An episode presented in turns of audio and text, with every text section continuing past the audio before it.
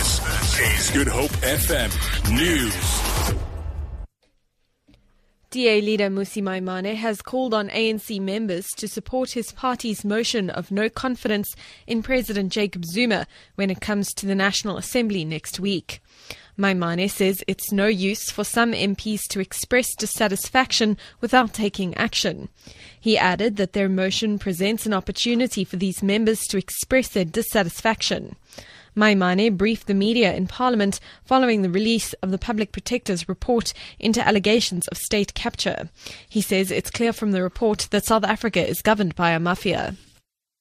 A criminal syndicate so deeply interlinked with private crony interests that is no longer possible to distinguish between the two. The mafia steals from the poor, redirecting opportunities away from hard-working South Africans to those who have our president's interest in their pocket. A wealthy, connected elite with no care for the 8.9 jobless South Africans and the devastating inequality that our country faces.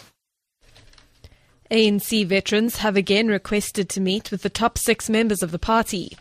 Luthuli House earlier accused ANC stalwarts and veterans of talking about the party in public spaces.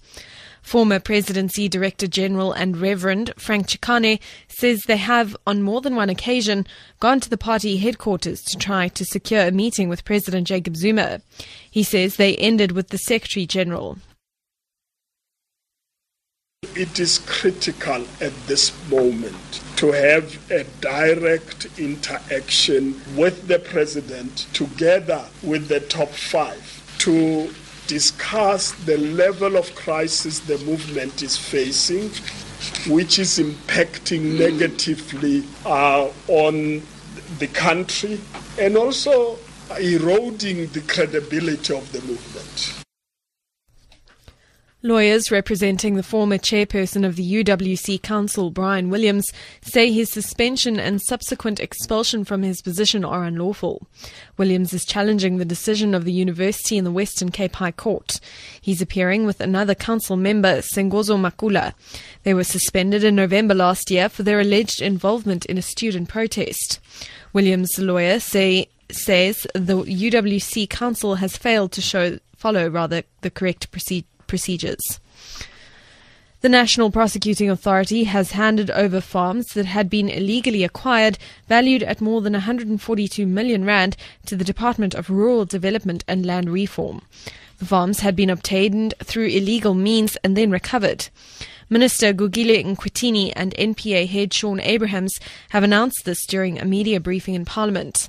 Abrahams says the farms were fraudulently obtained by departmental officials who colluded with farm owners or sellers. Beneficiaries were excluded from the beneficiaries list on the various farms and further substituted with non existent persons, including persons and, and individuals who were family members of several of the Department of Rural Development and Land Reforms officials. Further, that several department officials colluded with several farm owners and sellers in the sale of the farms to the department at excessively high amounts.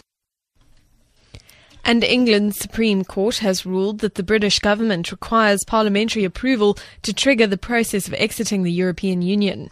This follows the popular vote in favour of Brexit in a referendum held in June. The Prime Minister has to invoke or trigger the relevant legal clause before the process of leaving the EU can begin. The court granted the government permission to appeal against the ruling, and a government lawyer says the appeal will be held next month. For Good Hope FM News and Traffic, I'm Amy Bishop.